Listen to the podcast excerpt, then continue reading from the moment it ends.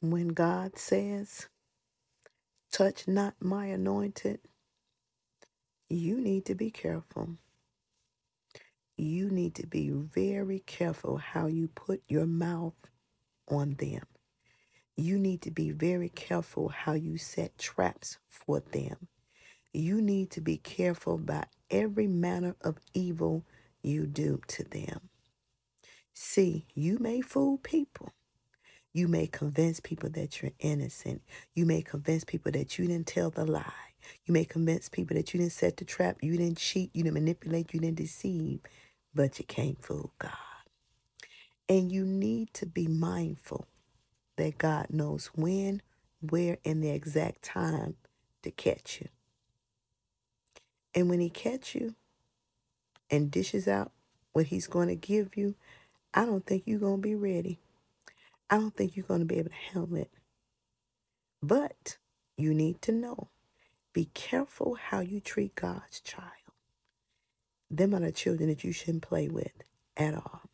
May not be today, may not be tomorrow, but it's coming. So you be careful how you put your mouth on people. You be careful how you physically touch people. And you need to be careful how you try to destroy their character and their life. It's not pleasing in his eyesight when you do the things that you do. So for those who have those individuals in your life, don't worry about it. Don't fret. Hmm. Just stay out the way and watch God work.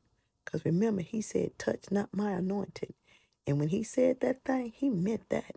So when people have done all manner of evil against you, lied on you, cheated on you, talked about you, drug your name through the mud, don't worry about it. Put them at the feet of Jesus and keep it moving. But stay out the way. Because you know the reaping and sowing. Oh, these days, it come quicker, sooner than later. And when he hits, God hits hard. He packs a mighty, powerful punch. So go ahead, get your cry out. Go ahead and scream. Go ahead, be up, upset and frustrated about the situation, and then give it to Jesus and let Him handle it. Because He did say, Touch not my anointed. Your Father knows how to cover His kids, and He do a good job of that.